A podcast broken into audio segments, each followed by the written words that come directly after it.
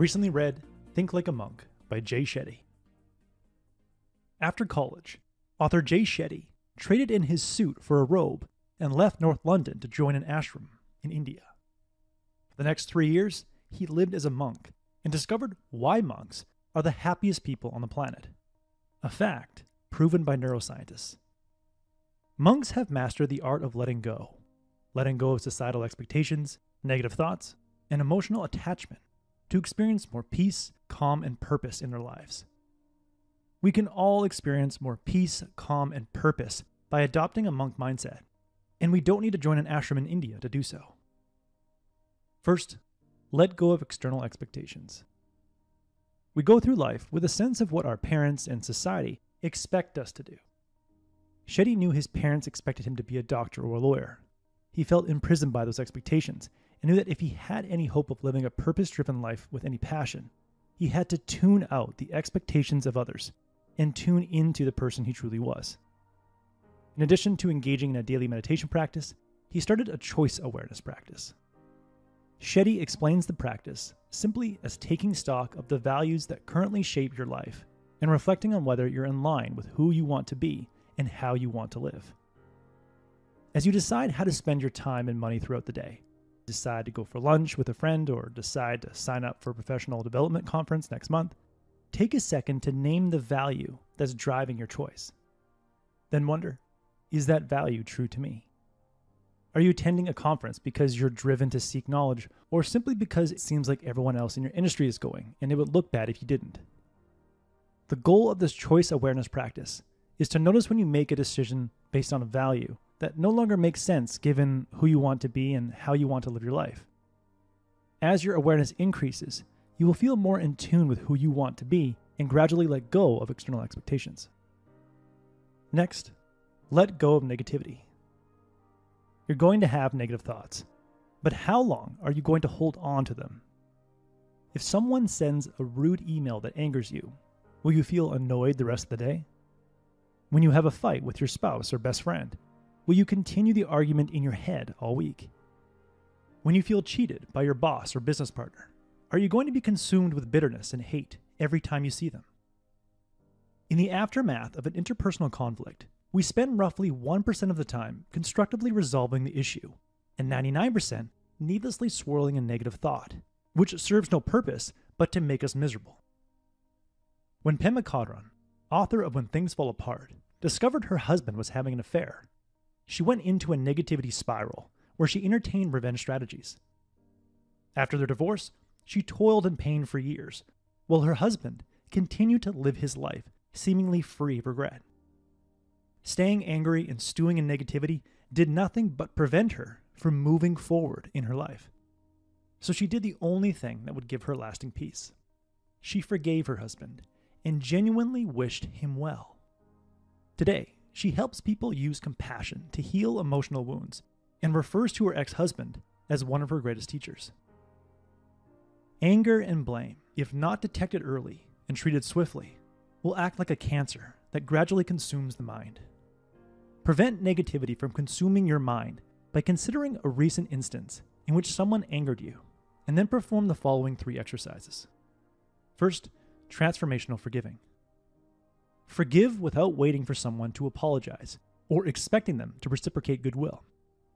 Even if someone's harmed you in a way that warrants legal action, who says you can't seek justice while practicing compassion and forgiveness?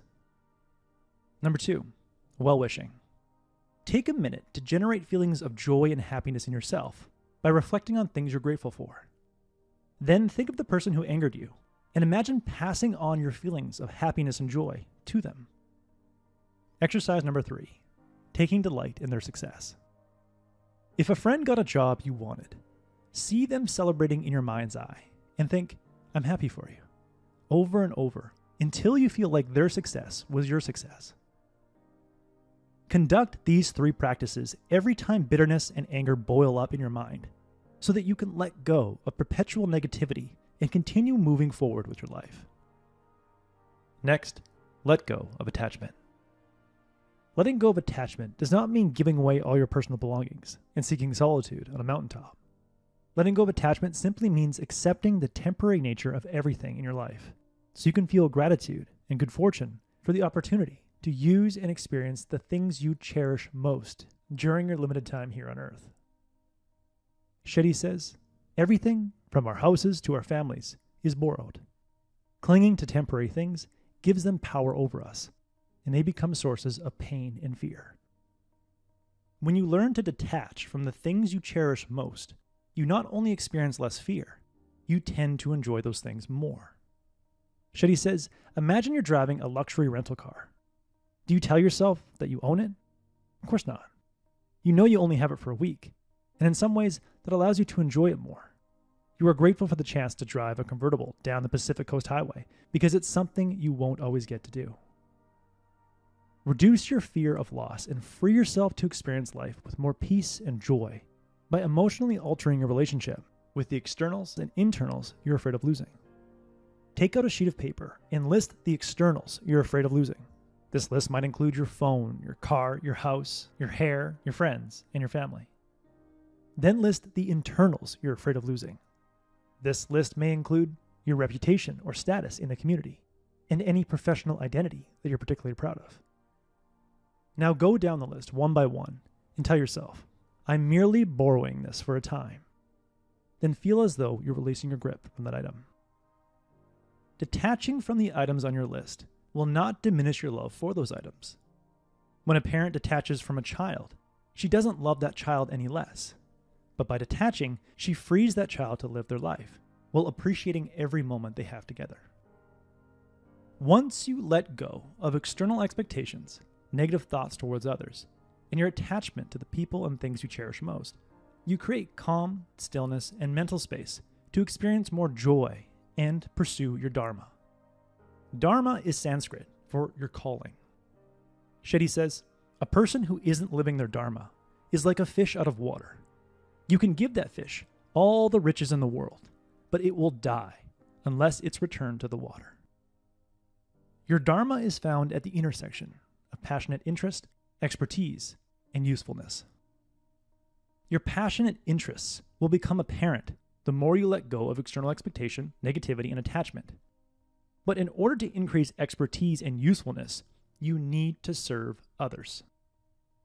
When we serve and help others, we see that the world needs what we have to offer, which generates the internal drive to seek expertise and be increasingly useful to others. Elevate your service each day by asking yourself, how can I attain a higher level of service today? Then consider three people, or three groups of people, you can serve in a way that leverages your unique combination of skills and goes above and beyond what people expect. Serve with the sole intention of improving people's lives. As Shetty's teacher, Gauranga Das says, plant trees under whose shade you do not plan to sit. The more you let go and selflessly serve others, the more likely you are to find your Dharma, your calling, and experience a monk like level of peace, calm, happiness, and purpose. That was the core message that I gathered from Think Like a Monk by Jay Shetty. Shetty does a great job of simplifying spiritual wisdom and making it highly practical for modern life. I highly recommend this book. If you would like a one page PDF summary of insights that I gathered from this book, just click the link below and I'd be happy to email it to you. If you already subscribe to the free Productivity Game email newsletter, this PDF is sitting in your inbox. If you like this video, please share it. And as always, thanks for watching and have yourself a productive week.